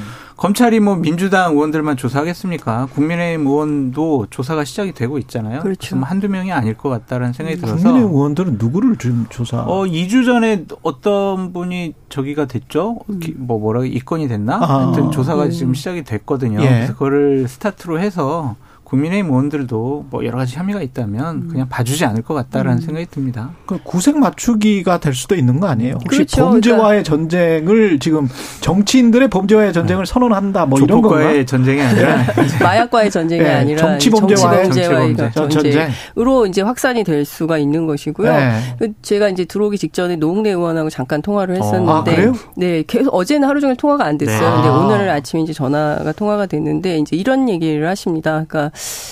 짜고 들어오는데 방법이 없다. 그래서 어제는 한 마디도 하지 않았다. 음. 그런데 오늘부터 이제 차분히 대응할 생각이다. 그런데 본인 너무 억울하다는 거예요. 억울하고 그리고 그 지금 이제 검찰이 어제 와서 현금에 대해서도 압수수색을 했는데 예. 그것은 이제 본인 예전에 출판 기념회 한 거고 이제 아버님 돌아가셨을 예, 때 예. 이제 부조금 받은 거 뭐 이런 건데 그것도 뭐 장롱에서 수억이 나왔다. 무슨 수억이 나왔냐. 네. 근데 이제 이런 식으로 이제 계속 언론 플레이를 하기 때문에 지금 상황에 서는 어쩔 수가 없다. 이제 음. 두드러 맞는 방법밖에 없고 다만 이제는 뭐 검찰이 기소도 하겠죠. 음. 그래서 이 과정 속에서 재판을 통해서 어 밝혀야 되기 때문에 변호인단 구성하고 이렇게 음. 한땀 한 땀 꼼꼼하게 이제 가겠다라는 입장을 좀 밝히고 있습니다. 그러니까 무슨 얘기냐면요. 제가 앞서 말씀드린 건 요, 저는 이 얘기는 저만 한 얘기가 아니라 네. 박지원 전 원장도 했었어요. 네. 용공과 부패. 이런 프레임으로 계속 확대하고 있다라는 얘기를 민주당 안에서는 이제 계속 나오는 것이고요. 그래서 큰 틀에서 보자면 이제 검찰하고 이재명 대표만 싸우는 것은 아니다. 예. 그러니까 민주당으로 전선이 넓어졌다. 있다라는 것을 좀 볼 수 있을 것 같고요. 이 전쟁이 언제까지 갈 거냐? 총선까지 갈 거다. 총선까지. 예, 민주당에서는 그렇게 좀 보고 있는 것 같습니다. 그렇게 예상할 수밖에 없죠. 네. 일단은 정치권을 깨끗하게 부패나 비리를 네. 뭐 대부분 좀 해소를 했으면 좋겠다. 그런 네. 정치인들 좀 사법적인 절차를 통해서 좀 정치권에 발 못 붙이게 하겠다. 예. 공간을 비워놔야 2024년도에 검찰 출신이나 변호인 출신, 법조인 출신들이 들어갈 수 있는 공간이 생기잖아요. 예. 그러한 작업의 일환이 아니냐라는 좀 생각이 들고 노웅래 의원 같은 경우에는 저는 좀 변명이 있는 것 같아요. 변명이 많은 것 같아요. 예. 그러니까 뭐 검, 정치 검찰의 뭐 기획 수사다 이런 식으로 반박을 음. 하고 있는데 정치자금법에 의하면은요 국회의원들은 음. 현금도 신고하게 돼 있습니다. 음. 근데 올해 현금 신고액이 없어요. 음. 그럼 수천만 원이 나왔든 수억이 나왔든 저희가 알 수는 없죠. 음. 하지만 집에 다량의 현금이 있다라면 국회의원은 당연히 신고를 했어야 되는데 신고를 안 했다. 이거는 음. 법 위반이다. 이 부분에 대해서 노웅래 의원이 뭔가를 항변하는 것은 옳지 못하다라고 아, 말씀드립니다. 정치자금법 위반으로 걸 수도 있겠네요. 그럼요. 그 뭐. 다양한 것을 예. 다양한 방법으로 기소를 하겠죠. 아니 그러니까. 뭐 그게 나왔으니까. 부조금이든 아니면 네. 출판 기념에서 얻은 현금이든 신고를 안 했지 않느냐. 신고해야 돼요. 음. 야, 이 정치인 되기가 참 힘든 거네. 어쨌든 장롱에서 돈다발이 나왔다는 것은 그 자체로 굉장히 충격적인 뉴스인 것이고요. 그렇죠. 그리고 이거는 옛날에 많이 보던 장면입니다. 그렇죠. 예, 옛날에 90년대 네. 초중반 때 이런 보도가 되게 많이 나왔었어요. 검찰 수사를 통해서 뭐 사과 상자, 뭐 장롱 속 돈다발, 뭐 이번에 뭐 초콜릿 안에 뭐 섞어서도 근데 줬다. 진짜로 뭐. 그렇게 받았으면 사선 중진 의원이 천만 원, 이천만 원을 그렇게 받았으면 좀 점스러운 거 아니에요? 이게 그, 그 정도 돈을 받고 또 뭐, 청, 그러면 정말 부정부패 찌든 국회의원이었다는 건데, 네. 뭐 저희가 예. 국회의원 안 해봐서 잘 모르겠지만 예. 그걸, 일단은 그런 쉽게 받을 수는 있을 것 같아요. 아는 사람 지인이 음. 이렇게 뭐 좀 쓰시라라고 하면 아유 그 부탁할 거 없어요. 라고 하면서 주게 되면은 음. 의정 활동에 많은 돈이 필요하니까 받을 수 있는데 아직도 옳지 않은 일인 것 그럴까? 같고. 하, 죄송합니다. 뭐, 제가 경험담을 얘기를 하면 네. 너뭐 또 그랬잖아 뭐 그렇게 공격당할 것 같아서 아. 경험담은 얘기를 못 할 것 같고 그래요? 많이 깨끗해졌죠. 네. 지금 뭐 정말 몇 백만 원만 받아도 문제가 생기고 천만 원 음. 이상 받으면은 법적인 조치를 당하고 하니까 네. 많이 깨끗해는 졌는데 일단은 그러한 돈들이 그냥 완전히 사라졌다라고 보기는 어려울 것 같습니다. 그렇군요. 예. 사법적으로는 뭐 부정부패가 있다면 당연히 처리를 해야 되는 건데, 네. 이재명 당대표와 관련해서 이제 정진상, 김영 이렇게 쭉 가다가 갑자기 노웅래 나오고 지금 이야기 들어보니까 민주당은 20명 플러스 알파다 뭐 이렇게 이- 한다는데 이게 검찰의 행보가 정치적으로 봤을 때는 민주당의 오히려 단합과 뭐 이 결속력을 다지게 하는 좀 안 좋은 거 아니에요? 정치적으로 해서 해석하면 어떻습니까? 뭐 국민의힘 입장에서요? 국민의힘 입장에서. 국민의힘이 아 그렇죠. 국민의 아니요. 그러니까 그거는 한좀 명만 봐야 패야 되는 거. 아닙니까? 아니 근데 네. 제가 재밌는 게요. 네.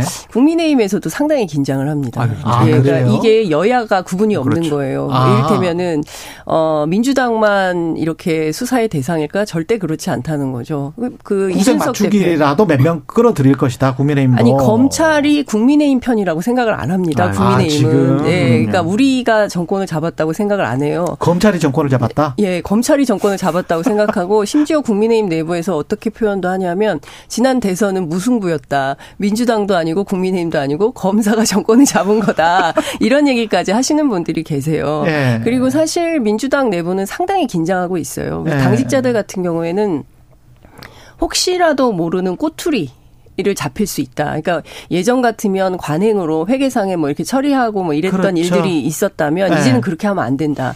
혹여라도 검찰이 들어와서 이거를 문제 삼을 수 있기 때문에 그런 것도 없게 해라. 그래서 상당히 회계 같은 경우에는 각 의원실마다 그리고 당 내부에서 상당히 긴장하면서 그런 걸 정리하고 있다는 얘기가 있습니다. 근데 과거의 관행대로 뭐 특활비를 썼는데 거기에서 뭐가 나왔다라고 하면 그걸 이제 법적으로 걸면 걸릴 것 같은데. 뭐 그렇죠. 예. 그러니까 어찌됐든 그거는 검찰이 걸릴 것 같아요. 눈, 똑바로 취- 두고 보고 있기 때문에 그렇죠. 예. 예. 근데 특활비 갖고 걸기는 좀 그렇지 않나요? 특활비는 음. 뭐 영수증 없이 마음대로 그렇죠. 쓸수 있는 돈이기 때문에 음. 그리고 그걸 법적으로 문제 집행이 되기. 때문에 그거는 음. 또 잡기도 어려워요. 어려워요. 예. 증거를 알겠습니다. 안 남겨놓으면. 이런 상황에서 저는 이제 원심력, 구심력으로 좀 생각을 해보는데 윤석열 대통령은 어 지지율이 이제 구심력이 돼서 당까지 이렇게 쭉 끌고 나가야 되잖아요. 그래서 다른 요소들 어떤 실정이랄지 뭐 실수랄지 이런 것들이 원심력 요소가 나오면 안 되는 거고. 제가 이제까지 보기로는 이제 민주당 같은 경우는 당 대표의 사법 리스크 그게 이제 구심력으로 작동을 해가지고 당이 뭐 해체 분당 뭐 뭐뭐 이렇게 되면은 또 안 되는 거고. 네. 이 상황 자체는 어떻게 보십니까? 둘의 지금 역학사 관계가 분명히 있을 것 같은데. 윤석열 대통령 얘기는 뭐 뒤에 할 기회가 예, 있겠죠. 민주당부터 이야기를 이재명 하면. 당대표로서는 음. 본인이 사법적인 리스크가 있다고 하더라도 음. 분신과 측근이 한 명은 구속당하고 구속 위기에 처했더라도 일단은 2024년도 총선 공천권은 현실적으로 이재명 당대표가 갖고 있다 라고 생각할 수밖에 없잖아요. 지금 현재. 네, 뭐 예. 지금 뭐 기소당한 거 있고 재판 받은 거 재판 받고 있는 거 있고 앞으로 더 기소당하고 재판 받을 게 많이 생기겠지만 어쨌든 2024년도까지 1심 판결이 나온다든지 아니면은 뭐 법정 구속 당해 가지고 뭐 어떻게 감옥 간다든지 그럴 경우를 상정하기는 상당히 어려울 것 같아요. 음. 그럼 현실적으로 여러 가지 사법적인 리스크는 있지만 공천권을 갖고 있는 이재명 당대표의 눈치를 민주당 의원들이 안 볼 수가 없을 거예요. 지금 봅니까? 보죠. 보니까 아. 당연히 지금 이재명 당대표 분신과 측근에 대한 사법적인 리스크를 의원들이 나서서 음. 의원들에게 설명하고 또 온몸으로 방어를 하고 성명서를 몇 개씩이나 내고 이재명 당대표에게 잘 보이기 위한 충성 경쟁이 지금 일어나고 있다. 그리고 아 이건 잘못돼 가고 있는 것 같아. 이 정말 성남시장 시절에 있었던 사법적인 리스크를 왜 우리 당이 지금 이렇게 보호를 해야 돼?라고 하는 분들은 입을 다물고 있죠. 아, 아니 조홍천 아니 뭐 의원은 조홍천 이원욱 두 분밖에 없잖아요. 이상민. 지금. 아, 이상민. 이상민. 이상민 세 예, 분. 뭐 예. 더 그분들이야 있을 뭐 거예요. 예. 더뭐 있어요? 앞으로도 나오겠죠. 근데 공개적으로 발언하는 분들은 그 정도밖에 없다. 예. 뭐 근데 저는 사실 민주당 출입 기자를 되게 오래 했었는데요. 그러셨죠. 예. 예. 근데 사실 장수님 좀 잘못 보고 계세요. 아, 그래요? 예, 민주당이 부글부글해요? 어, 아니요. 부글부글한 게 아니라, 그러니까 민주당은 좀 어떤 정당이냐면요. 제가 이제 올해 정당 취재를 좀 아. 해보면, 민주당과 국민의힘은 문화가 좀 달라요. 정치 음. 문화가. 그러니까 국민의힘은 이를테면은, 어, 대표가 굉장히 중요하고 대표가 오다를 때리면 음. 그대로 쫙 숨이 일반하게 집행이 되는 아니에요, 아니에요. 정당이에요. 아니에요? 아, 대통령. 아, 대통령, 아, 대통령. 대통령. 죄송해요, 죄송해요. 대통령. 대통령. 아, 예전에는 대표 시절이 있었기 예. 때문에. 총재 시절, 대표 시절. 예. 옛날 얘기해서 죄송합니다. 근데 대통령이 이제 얘기를 하면 바로 이제 이행이 되는 그런 조직이죠. 근데 음. 민주당은 좀 문화가 그런 문화가 아니에요. 음. 약간 들이받는 문화가 있어요. 그러니까 예컨대 무슨 얘기냐면 얼마 전에도 저는 제- 굉장히 재밌게 봤는데 그 이재명 대표가 이제 그 불법 사채 문제에 대해서 되게 관심이 많아가지고 예. 그 가계부채 대책으로 해가지고 그 불법 사채 무효법을 만들어라 막 이렇게 얘기를 했어요. 음. 그러니까 근데 정책위 의장이 뒤집었거든요. 그러니까 무슨 얘기냐면 대표가 얘기한다고 해서 그대로 집행하는 것이 아니라 본인들이 판단해서 아니다 싶으면 뒤집어 엎기도 하고요. 음. 그리고 경우에 따라서 이재명 대표가 총선권 아니 총선의 공천권을 2024년에 반드시 갖고 간다 이렇게 말씀하시잖아요. 그러니까 지금으로서는 그래요. 그런데 상황이 변화하면 이 당은 대표도 바꿀 수가 있어요. 아, 예, 그래요? 저는 그렇게 봅니다. 왜냐면요, 어. 이 당은 상당히 이제 진영화된 분들이 계세요. 아. 그렇기도 하고 큰 틀에서 봤을 때 당이 위기다. 그러면 상당히 뭉- 뭉칩니다. 아, 예? 상당히 뭉쳐서 대응을 하죠. 그런데 만약에 그 과정에서 이러저러한 문제가 생기거나 변화가 필요하다거나 이번 선거에서 우리가 질 것 같아. 이대로 하면 안 돼. 라고 판단하면 그 흐름을 바꿔버려요. 그래서 저는 예 비대위로 구성하든 뭘 하든 그래서 제가 보기에는 그 힘이 국민의힘보다는 훨씬 세다. 그래서 제가 가끔 하는 얘기가 어, 국민의힘은 의견 하나로 통일할 수 있지만 음. 민주당 같은 경우에는 10명 모이면 한 100가지 의견이 나온다. 의견 조율이 잘 안 된다. 그래서 경우에 따라서는 대단히 정신없고 흩어져 있고 뭐 이런 모습을 볼 수가 있다. 여당일 때와 야당일 때가 좀, 좀 다르- 다르기도 다르- 하죠. 다르지 예. 않을까요? 네. 왜냐하면 뭐 문재인 정권 하에서 민주당이 그렇게 뭐 당 대표나 대통령에게 들이받고 그러지는 않았잖아요. 그래서 음. 여당이냐 야당이냐 그걸 놓고 봐야지 음. 문화 차이라고 보기엔 좀전 어렵다라고 말씀. 음, 한 10분 남았는데 대통령실 이야기 아까 대통령실도 저 결국은 이제 지지율이라고 저는 보는데 지지율이 탄탄하게 탄탄도 아니에요. 사실 막 40%만 되면 지금 상황에서는 탄탄이라고 저는 보는데 30% 내외에서 탄탄하잖아요. 예. 그렇게만 이제 올라가서 총선까지 이렇게 갈 수 있다면 그러면 대통령한테 계속 모일 것 같은데. 근데 지금 이 상황에서 뭐 이른바 이제 친윤이라고 하는 의원들이 계속 이야기를 하고 뭐 이, 이게 무리수로 보이는 순간이 언젠가는 올 것 같거든요. 지지율이 그러겠죠. 계속 이렇게 돼버리면. 그러겠죠. 예. 일단 분위기부터 좀 말씀을 드릴게요. 음. 또 우리 작가님이 저보고 너무 압박을 어제부터 가해가지고 새로운 얘기를 예. 뭐 취재해 와라 막 그러셔가지고 예. 좀 해봤는데 박성민 의원 있잖아요. 예. 그 이름을 이렇게 밝혀도 되는지 모르겠지만 밝혔으니까. 문제가 생기면은 예. 저 최경영 앵커님께서 책임져 주세요. 박성민 변호인단 구성. 예. 박성민 의원이 예. 어, 숨겨진 윤핵관 중에 윤핵관이다. 그런 얘기가? 있고. 원래 예. 친구분 아니세요? 네, 친구분이에요. 예. 나이는 한 살 차이로 박성민 의원이 많은데, 어. 그러니까 일단 두, 되게 정말 오래된 음. 서로 신뢰하는 그러한 친구 사이라고 하더라고요. 그래서 최근에도 수시로 소통을 한답니다. 그래서 대통령의 뜻과 의지를 알려면 음. 박성민 의원의 워딩과 행동을 지켜보면 될 것 같다라는 아. 것이고 박성민 의원에게 이제 얼마 전에 예. 대통령께서 좀 당을 이 상태대로 두어서는 좀 안 될 것 같다. 음. 그 전당대회를 자꾸 뭐 4월, 6월 이런 식으로 좀 연기하고. 연기하고 있다고 하는데 음. 좀 빨리 여는 것이 좋겠다라는 의중이 전달이 돼서 일단은 정기국회가 끝나고 나면은요 바로 이제 친윤들이 모여서 자 음. 전당대회 빨리 합시다라는 분위기가? 공개적인 목소리를 낼 것이다 라고 이제 얘기를 하더라고요. 이 취지가 맞는지는 이제 곧 있으면 확인이 되겠네요. 네, 네. 네. 뭐 전대식에 대해서는 본격적으로 논의를 할 것이다. 물론 제가 또 최강 시사에 나와서 이런 얘기 하니까 음. 친윤들이 안 모일 수도 있지만 우리는 반대로 가야 돼. 뭐 이러면서. 전대 시기를 바로 끝나고 좀 논의를 할 것이다. 네. 좀 얘기를 하고 있고요. 또 이제 나경원 의원 같은 경우에는 이제 출마할 것이다. 난 출마할 거다라는 네. 이제 의지를 표명을 하고 있는데 음. 결국에는 출마를 못할 거다. 그래서 결국에는 김기현 의원하고 함께 좀 여러 가지 행보를 같이 하지 않겠느냐. 네. 라는 거고 김기현 의원이 지금 세미래라는 의원들 공부 모임을 하고 있는데 다음 주부터는 김기현 의원의 그런 모임에 함께 하기로 했대요. 아. 그래서 좀 김기현 의원에게 힘을 실어주는 것이 아니냐. 나경원 플러스 김기현. 네. 그래서 정진석 비대위원장이 며칠 전에 아, 저 전대 안 나가요. 음. 저 이제 심판자 할래요. 라고 빠졌잖아요. 예. 그래서 본격적으로 지금 전대 후보군들이 레이스가 시작됐군요. 아니 정리가 돼가고 정리가. 있는 과정이다. 근데 안철수 의원 이야기를 제가 들어보니까 안철수 의원은 지금 positioning이 제 느끼기로는 유승민 의원이 가지고 있었던 어떤 그렇죠. 그 원의 네. 지분들 같은 네. 거를 뺏어 오려고 하는 그런 포지셔닝으로 가고 있는 것 같아요. 제가 그 분위기를 느낀 거죠. 네, 아, 인터뷰를 보니까 인터뷰를 네. 들어보니까 예. 대통령이 음. 나를 밀어주지 않겠구나. 그렇죠. 예. 신인들이 나랑 손잡을 생각이 없구나. 예. 그러면 나는 비윤의 대표 주자가 돼야 되겠다.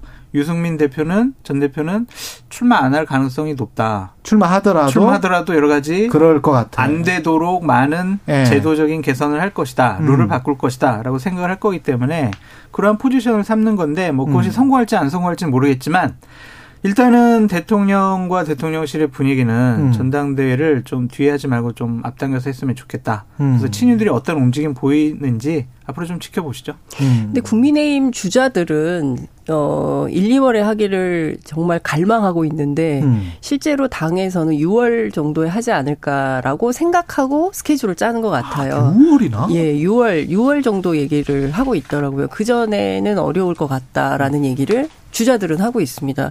그리고 이제 김기현 의원에 대해서 이분이 굉장히 인지도가 낮잖아요. 그렇죠. 래서 제가 그걸 물어봤어요. 이분 굉장히 워딩이 요새 너무 세지더라. 세죠. 세요. 과격하다. 네, 도대체 네. 왜 이러는 거냐? 그 점잖은 분이 왜 네. 이렇게 말을 세게 왜, 하시냐? 왜 그래요? 그랬더니 네.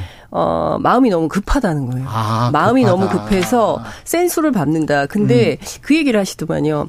영남 지역 분들의 정서는 품격을 굉장히 중요하게 생각, 생각한다는 거예요. 네. 물론 이제 국민의힘 의원이기 때문에 그럴 예. 수 있지만. 그래서 이제 품격 이 굉장히 중요한데 어. 김기현 의원의 그런 센 발언, 센 워딩이 결코 선거에 도움이 안 될 텐데 음. 왜 저런 무리수를 드는지 모르겠다. 뭐 이런 얘기를 하더라고요. 아니, 대통령님 저 있어요. 저 다른 후보군들 그러니까. 정리해 주세요. 그거 아니에요? 저기 손 들고 네. 저도 좀 한번 봐주세요. 네. 저도 강경합니다. 뭐 이런 네. 거 아닙니까? 그 정진석, 네. 나경원, 지금 뭐 안철수도 대통령실에서 미는 사람이 아니면 음. 후보는 많이 정리되고 있잖아요. 근데 안철수 의원은 대통령님하고 수시로 좀 소통을 하시는 것 같던데요. 소통만 해요. 근데 그 기조가 이렇게 가는 게 특히 이제 MBC 관련해서도 전용기 배제부터 시작해서 이제 앞으로 이제 쭉 갈 것 같잖아요. 광고도 주지 말라. 뭐 이런 식의 이제 반응까지 나왔단 말이죠. 근데 그 일반 시민사회에서는 이런 말이 나올 수 있지만 권력자들이 국민의힘 지도부에서 이렇게 해버리면 이건 굉장히 큰 압박이 되는데 언론 탄압으로 충분히 비칠 수가 있어요. 그 다들 네. 아시겠지만 동아일보 백지 광고 사태를 연상케 하는 발언이었습니다. 그리고 네. 이제 그 뭐 보도를 다 하긴 하셨겠지만 보고 읽어요. 그러니까 준비해온 메시지를 읽고 있는 거거든요. 예. 그러니까 어 국회의원이 네. 국회에서 특정 언론사를 향해서 삼성 등 특정 기업을 거론하면서 광고 주지 마라. 그리고 불매 광고하는 기업 불매 운동하는 하- 해야 된다라고 말하는 것 자체가 사실 그동안 없던 풍경입니다. 그리고 써왔어. 있을 수 없는 심지어. 거죠. 예. 예. 그 이게 언론 탄압이 아니면 뭐가 언론 탄압입니까? 그리고 지금 그 윤석열 정부 오세훈 시장이 하는 행태를 보면 지금 돈을 다 끊고 있는 거거든요. 그렇죠. 예, 네. 이런 방식으로 실질적으로 운영을 못하게 음. 그리고 이제 박성재 사장 같은 경우에는 경영의 문제를 삼아서 사실상 뭐 MBC 내부에서는 민영화 수순을 밟으려고 하는 거 아니냐라는 얘기까지도 나오고 있고 YTN 문제도 있고요. 그러니까 전반적으로 보면 언론을 사용하거나 민영화하려는 방식으로의 접근을 과거에 언제 했었냐면 이명박 정부 때 했었어요. 그랬다가 그렇죠. 상당히 언론에 큰 반발을 받았었습니다. 근데 그것을 다시 시작을 하고 있어요. 그럼 이걸 누가 하고 있느냐? 역시 대통령실 안에 누군가가 컨트롤 타워가 있다는 음. 얘기가 취재가 되고 있습니다. 누가 컨트롤 타워예요? 잘 모르겠는데 알잖아요. 알잖아요. 그 빨리 얘기하세요. 저는 TBC 같은 경우에는 네. 조작 왜곡 선동 네. 방송을 하고 있다라고 국민의힘 쪽으로부터 상당히 많이 공격을 받고 있고 네. 그것을 가장 많이 피해 봤다라고 오세훈 시장은 많이 얘기를 하고 있지 음. 않습니까? 그러니까 TBC 방송국에 대해 TBS. TBS. 방송국에 대해서는 음, 다른 의미가 있는 것 같은데 음. MBC에 대해서 저렇게 비대위원이 광고 끊어야 된다라는 얘기를 한다든지 음. 취재 제한을 하고 보도 통제를 하는 형식으로 접근한다라는 것은 상당히 잘못된 일들이 벌어지고 있다라고 말씀드릴 수밖에 없습니다. 조금 더 세련되게 법에 맞게 그렇게 해야지 감정에 기반을 한 여러 가지 조치들이 취해진다라는 것 자체가 대통령과 대통령실의 언론관, 언론을 보는 눈이 관점이 잘못된 것이 아니냐. 이것은 21세기 민주주의 사회에서 상당히 후퇴되고 있는 언론 자유. 이것에 대해서는 다시 한번 생각을 해봤으면 좋겠다라고 말씀드립니다. 그 홍보와 세련된 말씀을 하셨는데 그 가난을 대상화한 거는 맞은 것 같거든요. 캄보디아에서 김건희 여사가 사진을 찍은 것 그리고 이제 아주 유명 사진 작가가 저거는 조명을 어디에서 어떻게 쳤고 뭐 이런 음. 것까지 쭉 이렇게 분석을 해놨더라고요. 그러면 이게 조명까지 다 들어갔다는 거잖아요. 그거는 이게 세련된 거는 아니거든요. 이게 왜냐하면 사람들이 눈치채지 못하게 홍보를 해야 되는 거거든요. 근데 사람들이 다 눈치를 채버리면 어떤 이미지를 주려고 하거나 어떤 메시지를 주려고 하는데 그거를 그냥 다 알아. 그 메시지의 의도를. 그거는 지금 대통령실이 뭔가 그 다시 컨설팅을 받아야 되지 않나 그런 생각이 저는 들더라고요. 전문가를 쓰라는 탁현민 전 네. 예전 비서관의 얘기를 다시 한번 말씀을 드리고 싶은데 대단히 음. 촌스러운 거죠. 이게 촌스러운 거예요, 사실. 누가 보더라도 이것은 나를 드러내기 위한 전략이거든요. 네. 그리고 이제 앞서 사진 작가 여러분께서 얘기를 하셨는데요. 네. 그러니까 그 최소한 조명 3개 이상을 쳐야 된다는 그럼, 것이고요. 그러니까. 그러면 그건 거의 사진관에서 찍는 비슷한 그러니까요. 사진이 되는 거예요. 네. 그런데 그 아동에게 물어봤을까요? 너는 이 사진을 찍기를 원하니? 라고 아니었을 거라고 생각합니다. 그냥 저는 100% 대상화 했다고 생각하고요. 이거는- 저는 국민의힘 내부에서도 저는 포르노하고 빈곤 포르노를 구분하지 않고 음. 무차별 공격을 하고 배우 정우성 씨까지 끌어들여서 한다는 것에 대해서 저는 진짜 야 대한민국 정치의 수준이 이거밖에 안 되나 정말 참담함을 느끼게 되거든요. 그러니까 국민들은 다 판단하고 있는데 정치권이 끊임없이 오판하고 있어요. 그니까. 대통령실도 예. 너무 촌스럽게 접근을 하는 겁니다. 아니 거기 캄보디아를 가서 왜 그러세요? 캄보디아가 어려운 나라라는 걸다 네. 알고 그리고 빈곤을 대상화하면 안 된다는 것이 NGO를 통해서 여러 국제기구들이 노상하는 얘기인데 네. 그걸 대놓고 저는 빈곤 문제, 아동 문제, 환경 문제, 기후 변화 문제, 여성 문제, 뭐 사회적 소수자 문제에 관심 있어요. 라는 방식으로 이런 사진을 찍고 있는 거예요. 그런데 그 사진이 장 국민들한테 예. 전혀 울림을 안 준다는 10초, 거죠. 20초 남았네. 김건희 여사가 싫고 비호감도가 높다고 하더라도 네. 어쨌든 병들고 약하고 가난하고 어려운 상황에 처해 있는 캄보디아에 있는 아이를 위로하고 도와주겠다라는 김건희 알겠습니다. 여사의 강성철 소장, 장윤선 전치정.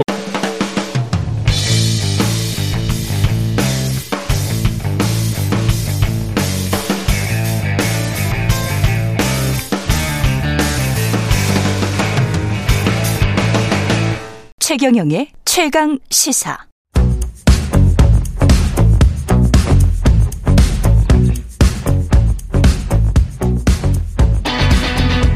심리로 들여다보는 세상 이야기. 뉴스는 십니다. 네, 정치, 경제, 사회 등 우리 사회 다양한 이슈를 심리학적 관점에서 풀어보는 시간입니다. 최근의 최강시사 뉴스는 십니다. 아주대학교 심리학과 최- 김경일 교수님 나오셨습니다. 안녕하세요. 네, 안녕하세요. 최경일 교수님이라 그럴 뻔했어요. 어, 이제, 이제 드디어, 예. 어, 자아가 일치하기 예. 시작하셨군요. 감사합니다. 여론조사 음. 아까 그 장윤선 장장 코너 어, 장성철 소장 나왔을 때 토론 중에 나온 대통령 지지율 30% 이때라는 이 이야기는 한국갤럽이 8일부터 10일 조사한 결과 기준으로 말씀드린 거고요. 자세한 내용은 중앙선거 여론조사 심의 홈페이지 참조하시면 됩니다. 어제가 이제 수능 날이었는데 음, 네네. 저는 뭐 다 끝났어요. 오. 예. 좀 놀랐어요, 그래서. 예, 좀 빨리 결혼한 편- 편이라서 네네. 예.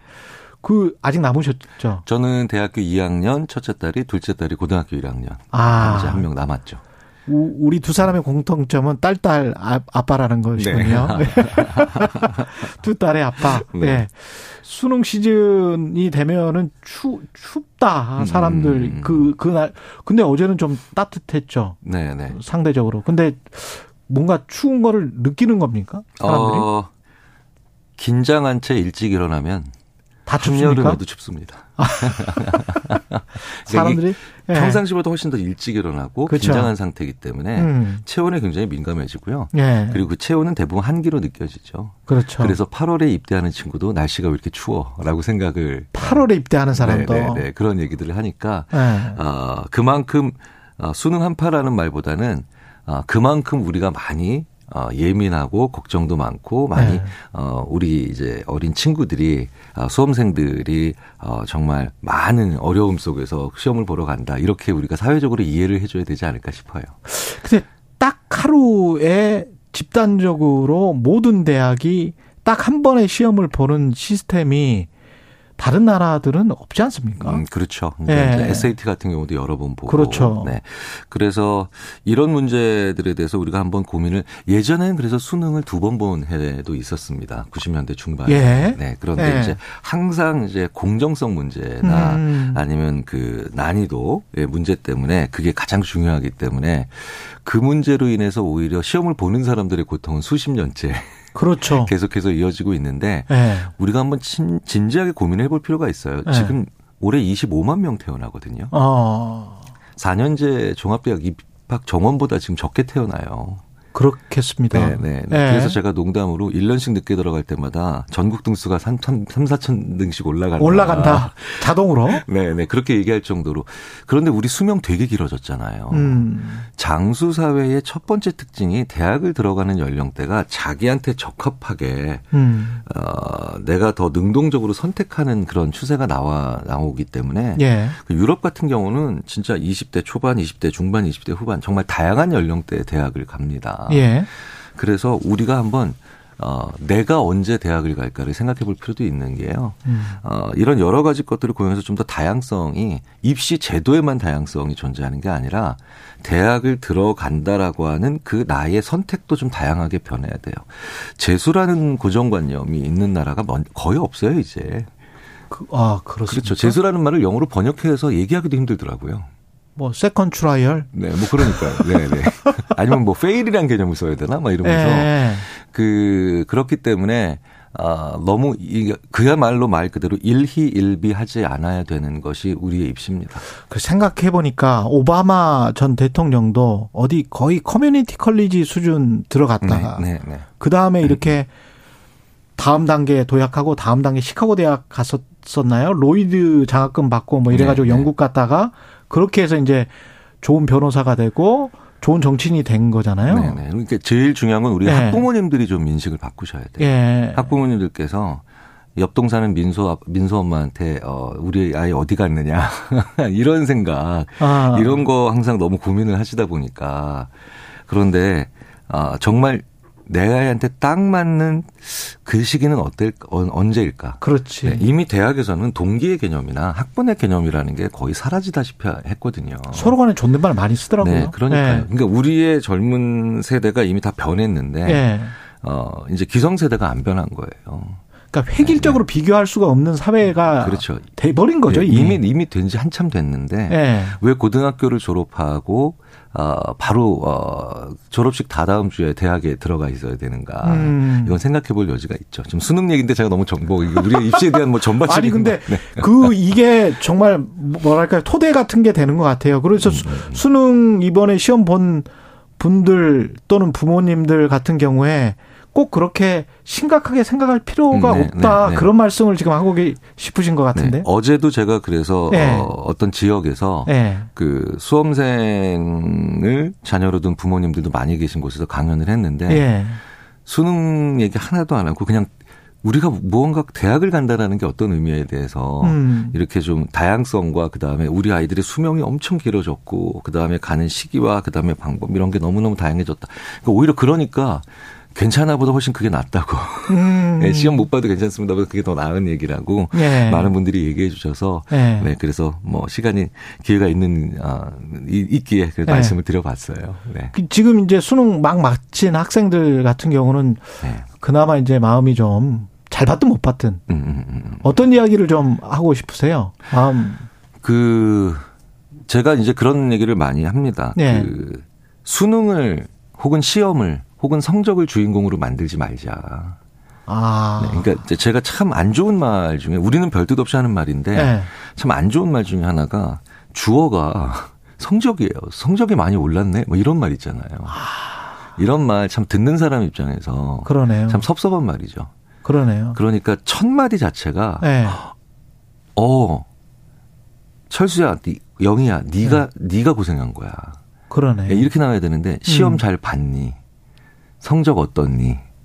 아. 이게 주인공이 지금 그러네. 시험을 본 사람은 우리의 아, 수험생들인데 주어가 사람이에요. 네, 주어가 되는데. 사람이 아니고 그 다음에 오히려 성적과 그 다음에 수능이 돼버린 셈이 되는데 이게 묘하게 사람들을 참 아, 가뜩이나 그 어려운 시험을 치르고 어려운 고3 생활 혹은 고등학교 생활을 이겨낸 친구들한테 네. 참 씁쓸한 말이죠. 그러니까 제발 음. 수능 이제 끝났으니까 수능은 주인공으로 시험은 수- 주인공으로 만들지 말자는 거죠. 그러면 사람을 주인공으로 해서 수험생을 주인공으로 해서 옆에 사람이 뭐라고 해, 해줘야 됩니까? 수험생한테. 그러니까 고생했어, 수고했어. 아, 고생해서 수고했어. 네, 네. 그리고 어, 뭐 저기 뭐냐 최선을 다해서 시험을 음. 봤으니까 훌륭해. 그러니까 음. 일단 먼저 아무리 상투적인 말이어도 그게 먼저 나가야 돼요. 예. 시험 잘 봤니? 이거 진짜 안 좋은 말이에요.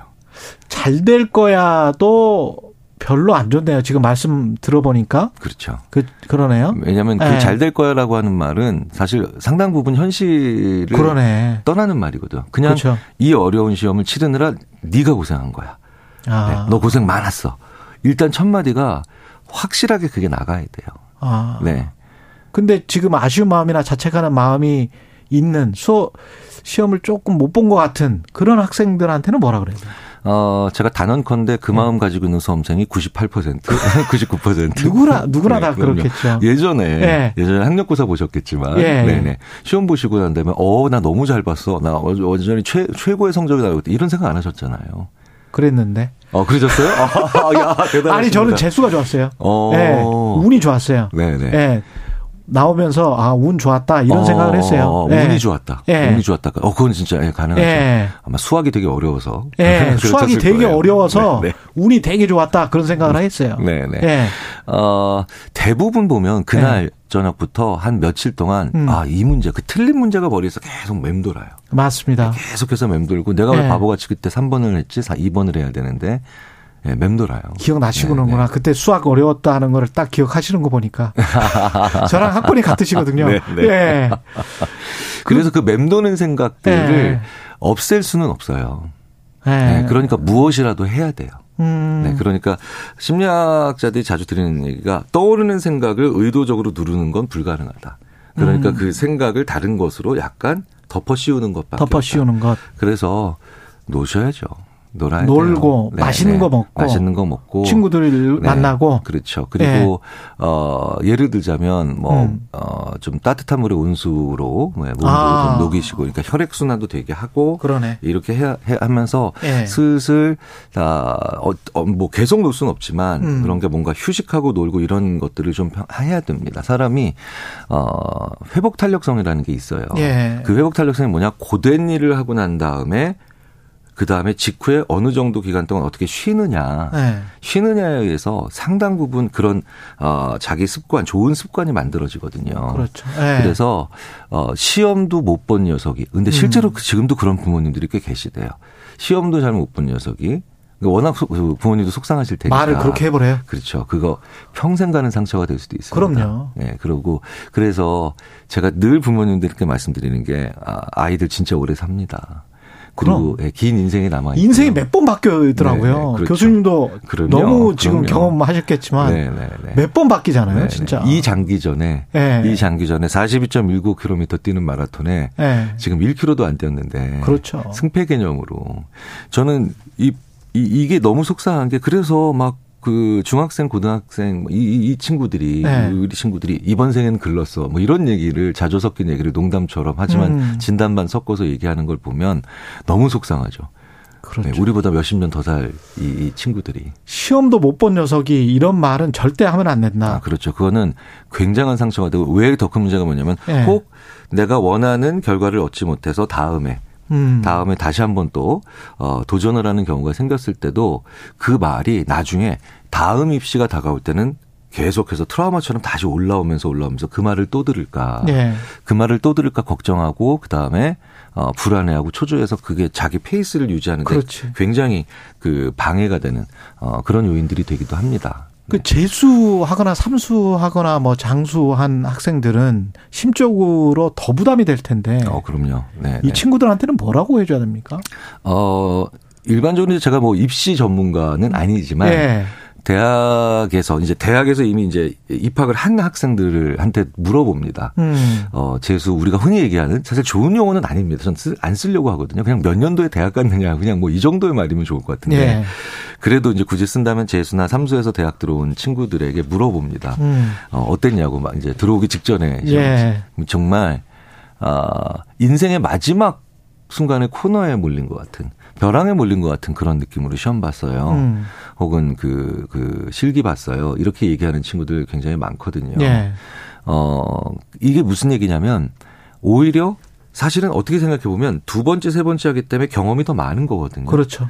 그런데 경험이 더 많은 사람이 더 어, 불안하다 혹은 어. 더 코너에 몰린다 이런 얘기는 결국 자기의 노하우를 살릴 수 있는 기회도 없다는 뜻이거든요. 그렇죠. 그러니까 재수, 삼수 이런 어 이런 상황에 있는 친구들한테도 오히려 더 많이 해야 되는 얘기가 어. 기회는 많다. 기회는 많다. 기회는 많다. 저는 그래서 어. 제 주위에 있는 그 저기 제 후배의 자녀에게 예. 전문가로서 얘기하는데 어. 너무 초조해하길래 30세 이전에 대학 가면 돼. 30세 이상. 네. 29 빨라. 네. 그러니까 일부러 그렇게 농담을 한 예. 거예요. 30살까지 가는 게 딱 적당해. 예. 너무 일찍 가는 것 같아. 그러니까 일부러 이렇게 너스레를 떨어줬어요. 예. 그러니까 그러니까 왜냐면 이 친구는 더더욱 너무 초조해하길래 그렇죠. 두 번째 입시를 하고 있기 때문에 예. 어 그런데 어 어제 이제 카톡이 왔어요. 어. 이제, 이제 문자가 왔습니다. 예. 메시지가 왔는데 어 아저씨 얘기 듣고 그나마 호흡은 돌아왔다고. 다행입니다. 저도 한 가지만 덧붙이면 제 사회 경험상 재수나 삼수한 친구들이 훨씬 출세했어요. 음. 예, 제 동기들도 그렇고, 예. 재수나 삼수한 친구들이 훨씬 낫더라고요. 아, 왜냐하면 나중에 보면. 그 심지어는 막 20대 네. 중반 이때쯤 들어오면 상당히 아, 20살과 25살의 차이는 굉장히 크거든요. 그렇더라고요. 그래서 어 실제로 음. 그런 연구들이 꽤 있습니다. 교수가 어떤 친구가 주로 얘기하고 음. 누구에게 눈을 더 많이 맞추느냐. 당연히 25살인 친구한테 훨씬 더 눈을 잘 맞춥니다. 그렇구나. 네. 그리고 그러면서 대학에서 수- 그렇죠. 목표 의식도 좋고. 아. 그러니까 5년 늦게 들어간 게 훨씬 더 나아서 그 연구 논문 같은 거나 아니면 리포트를 읽고 보니까 제 주위에 어 거의 늦깎이라는 얘기를 들을 정도로 어. 나중에 대학 들어온 친구들, 제 제자들 중에서도 그렇죠. 굉장히 자기 커리어를 잘 풀어가더라고요. 절대 실패가 아닙니다. 네, 예. 네, 예. 다음번에 큰, 더 큰 도약을 위해서, 예. 그냥 준비하고 있는 거죠. 뭐. 네, 네. 예. 지금까지 아주대학교 심리학과 김경일 교수였습니다. 고맙습니다. 감사합니다. 예.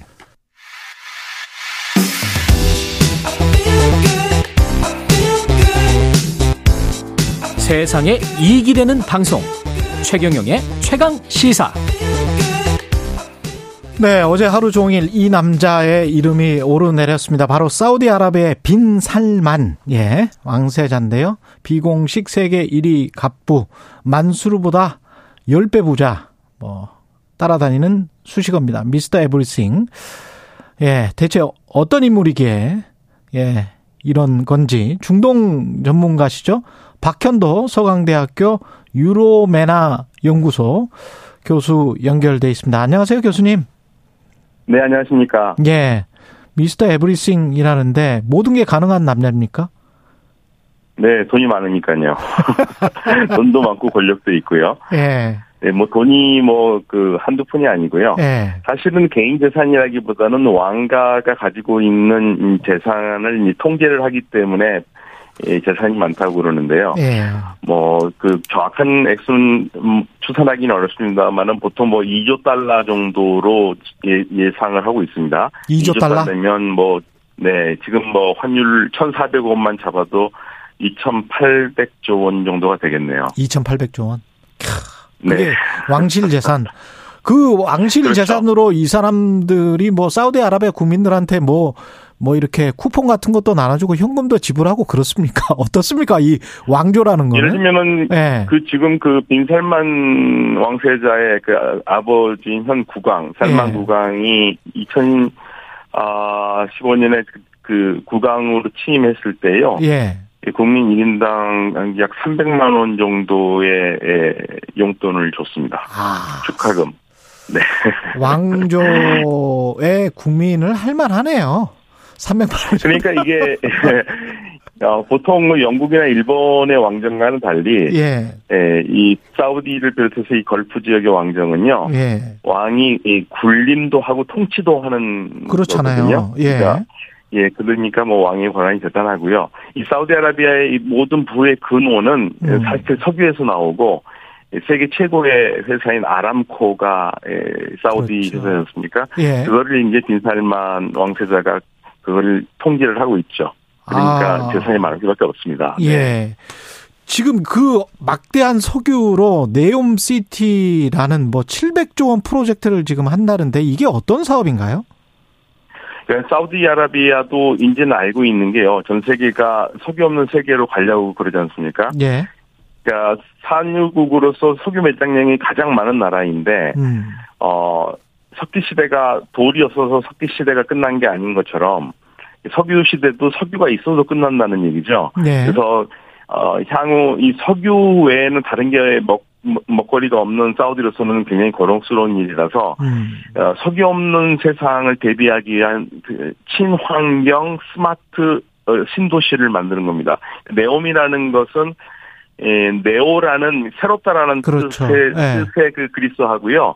이 오말 때 M이 그 아랍어에서 무스타크 발라라고 해서 이 미래를 미래라는 말, 아. 말이거든요. 그 새로운 미래라는 뜻이고요. 음. 이 새로운 미래라는 이름을 붙은 이 네옴 신도시에는 이 사람들이 살 수 있는 주거 공간으로서 더 라인이라는 도시가 있는데요. 예. 이 도시가 보통은 이 우리가 도시하면 퍼져 있지 않습니까? 근데 이건 압축적으로 모아놨어요. 200m 폭으로요. 예. 그리고 200m 폭으로 하고 총 길이는 170km고요. 아. 그리고 이 높이가 500m 정도의 높이가 되는 건물들로 벽을 쌓는 겁니다. 그리고 그 벽에는 태양광, 태양열을 복사해서 이 도시 안에 모든 것을 친환경으로 움직일 수 있는 전력을 공급하고요. 그러면 그거는 에너지 효율성 네. 때문에 그런 겁니까? 폭을 그렇게 좁게 하고 길게 하는 게? 그렇죠. 아. 네, 그렇죠. 그리고 어, 거주민만 이, 저 200만 명을 거기다 거주를 시키겠다는 겁니다. 어마어마한 거죠. 그 뭐 저기 빈살만- 구상 예 네. 구상도를 보니까. 뭐 이 택시가 이렇게 막 떠다니고 뭐 이러던데 그게 네네. 가능한 기술이에요 지금? 뭐 지금 가능하다고 얘기를 하는데요. 예. 그동안 도시 설계는 이미 6, 70년대 미국에서 에, 상상 상상적으로 한번 해봤던 설계인데 이걸 실질적으로 이 도입을 하니까 좀 대단한 거죠. 그러니까 뭐 인류 문명사의 에, 개혁이라고 할 정도인데 이제 문제는 음. 모아놨으니까요. 예. 사우디아라비아가 어, 안전한 나라면은 괜찮은데 현재 지금 사우디아라비아가 적대국이 있지 않습니까? 이란이 있고요. 그렇죠. 그리고 2019년에는 예멘의 반군이 이 드론 공격으로 사우디아라비아의 유전을 공격했거든요. 아. 만약에 그러한 형태가 또 일어난다면 이건 굉장히 위험하기 때문에 사우디로서는 이 도시를 완성을 시키려면 일단 안보도 같이 가야 되는 상황입니다. 그러네요. 그 다른 쪽에 네, 공격을 받으면 뭐 저 인명 피해가 이거는 완전히 밀집된 도시라서 큰일 나겠네. 네. 예. 그렇죠. 그리고 이 그것만 만드는 게 아니라 그 바다에 떠 있는 어 해상 그 산업 단지를요 만드는데 옥사곤이라고요. 그리고 또 하나는 어, 해발 약 1,500에서 2,500 2,500m 정도의 산이 있는데 이 산악 지역을 어 친환경 관광 단지 겸 스포츠 센터로 만들어서 2029년에 동계 올림 어, 동계 아시안 게임을 개최를 합니다. 대단하군요. 주로 이제 뭐 대단해. 인공눈이 예. 될 텐데요. 예. 이 그래서 이 트로지아나라고 해서요. 예. 총이 세 가지, 그러니까 더 라인 그리고 옥사곤, 트로지아나 이 세 가지가 있는 음, 도시 이름이 바로 네옴이 되는 거죠. 우리. 우리한테는 진짜 큰 사업기가 되긴 되겠습니다. 이거 계속 한다면. 그렇죠. 예. 근데 이제 문제는 우리가 어, 수주만 해서 공사만 해서 이득을 딴다면은 뭐 괜찮겠지만 사우디아라비아가 지금 이거를 2029년에 동계 아시안 게임을 해야 되니까 트로제나는 그때까지 완성을 해야 되고 예. 도시를 또 2030년까지 목표를 하고 있거든요. 그렇죠. 그때 들어가는 비용이 지금 뭐 우리 돈 700조인데 예. 이게 그렇게 되기가 쉽지 않을 거라고 보고 있고요. 왜요? 어쩌면은 어. 공기가 늘어지면은요. 네. 2040년이 되면은 이게 거의 두 배가 되는 금액이 들어가거든요. 그렇겠지. 예. 그래서 지금 빈살만이 우리나라에서 와서 우리 기업들에게 적극적인 투자를 요청을 하고 있는 겁니다. 투자를 그러니까 공, 네, 그러니까 공사만 해서 네. 공사만 해서 수주해서 돈을 남기, 남기는 전통적인 방식이 아니라 이 우리 기업들이 같이 그 사업에 뛰어들기를 바라고 있는 건- 건데 당신들도 이게 백- 공사를 저- 수, 네. 네. 수주하는 거하고 투자하는 것은 다른 문제거든요. 완전히 그게 하나 당신들도. 펀딩에 들어와라. 그래서 주주가 되라 이런 말이군요. 네, 네. 그러면 그렇게 하길 바라고 있고, 네. 그러면 우리도 돈을 거기에다가 좀 쏟아 부어야 된다는 이야기잖아요. 그러니까 이제 기업들이 현명한 판단을 할 수밖에 없는 상황입니다. 어. 어. 느 정도 할 것인가, 그리고 한다면 무엇을 할 것인가. 그래서 계속 우리 기업 어, 총수들에게 뭘 하고 싶냐고 계속 물어본 거거든요. 그렇군요. 우리한테 네네. 막 주는 그런 상황은 아니네요. 지금 보니까 네, 우리 꼭 그렇게 보아서는 안 됩니다. 네네. 예, 우리도 좀 계산을 잘 해봐야 될 것 같고 그리고 2030년에 우리가 부산 엑스포가 있는데 리야드가 네. 또 사우디아라비아 리야드가 경쟁자잖아요. 네네. 그것과 이거를 좀 바꿔 먹으려고 하는 그런 생각도 있는 거 아니에요?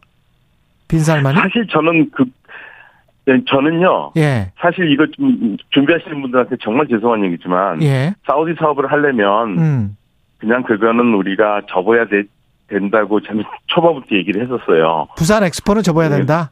사우디 아- 네, 아라비아 왜냐- 프로젝트를 하려면 네, 밀어주고 네. 어, 정말 죄송하지만 부산 분들에게는 네. 이게 만약에 에, 우리가 사우디에서 새로운 성장 동력을 얻으려면은 음. 눈물을 머금고 밀어주고 하는 수밖에 없지 않느냐라고 저는 얘기를 했었는데요. 그쪽에서- 먹었죠. 그쪽 그쪽에서 그렇게 나올 것 같아요. 리야드 쪽에서는 사우디아라비아에서는. 그냥 그쪽에서는 그렇게까지 얘기를 하지 않고 뭐 정론 당당하게 하자고 그러는데 예. 사실은 주변 국가들도 이 엑스포 하는 걸 굉장히 크게 생각하거든요. 왜냐면요. 이 석유 산업에서 떠나려면 관광 산업을 한- 그러네. 하는 게 가장 빠릅니다, 지금. 그렇죠. 그렇죠. 지금 보시면 까타르에서 말도 안, 그, 그 기후에서 지금 월드컵을 하겠다고 그러지 않습니까? 그러니까. 아시안 축구도 하겠다고. 예. 요 이게 전부 다 관광 산업으로 가서 음. 석유 중심의 기존 산업을 벗어나겠다는 몸부림이거든요. 그렇죠. 근데 네, 그렇기 거- 때문에 예. 사우디는 음, 엑스포가 우리보다 훨씬 더 절실할 겁니다. 근데 부산 입장에서는 그게 아니란 말이죠. 우리 입장에서는. 그렇죠, 그렇죠. 예. 그러니까 이제 그게 우리가 딜레마입니다. 예. 예. 그렇다고 670조 그 프로젝트를 다 포기할 수는 없고 그렇죠. 어, 뭔가 예, 참, 뭐, 음. 네. 아, 그래서 노- 굉장히 노력 많이 하신 것도 알고 있고 응원도 많이 보냈는데 사우디 어마어마한 것을 두고 좀 우리가 전 세계적으로 어, 모두 지금 경쟁이 너무 심해져서 예. 사실은 뭐 많이 막혔지 않습니까? 그러면 예. 새로운 활류는 1973년에 오일 쇼크 때 우리가 사망 기업이 그랬죠. 예, 사우디 건설을 시작해가지고 우리가 그랬죠. 중동 붐을 이뤘는데 예. 제2의 중동 붐을 이루려면은 이- 이루려면은 음. 우리가 음, 어떤 건 한두 개 정도는 좀 접고 음. 가야 되는데 그게 에, 부산 알겠습니다. 엑스포가 그럴 수 있다는 얘기죠. 네. 인터뷰 감사드리고요. 서강대학교 박현도 교수였습니다. 고맙습니다. 네, 감사합니다.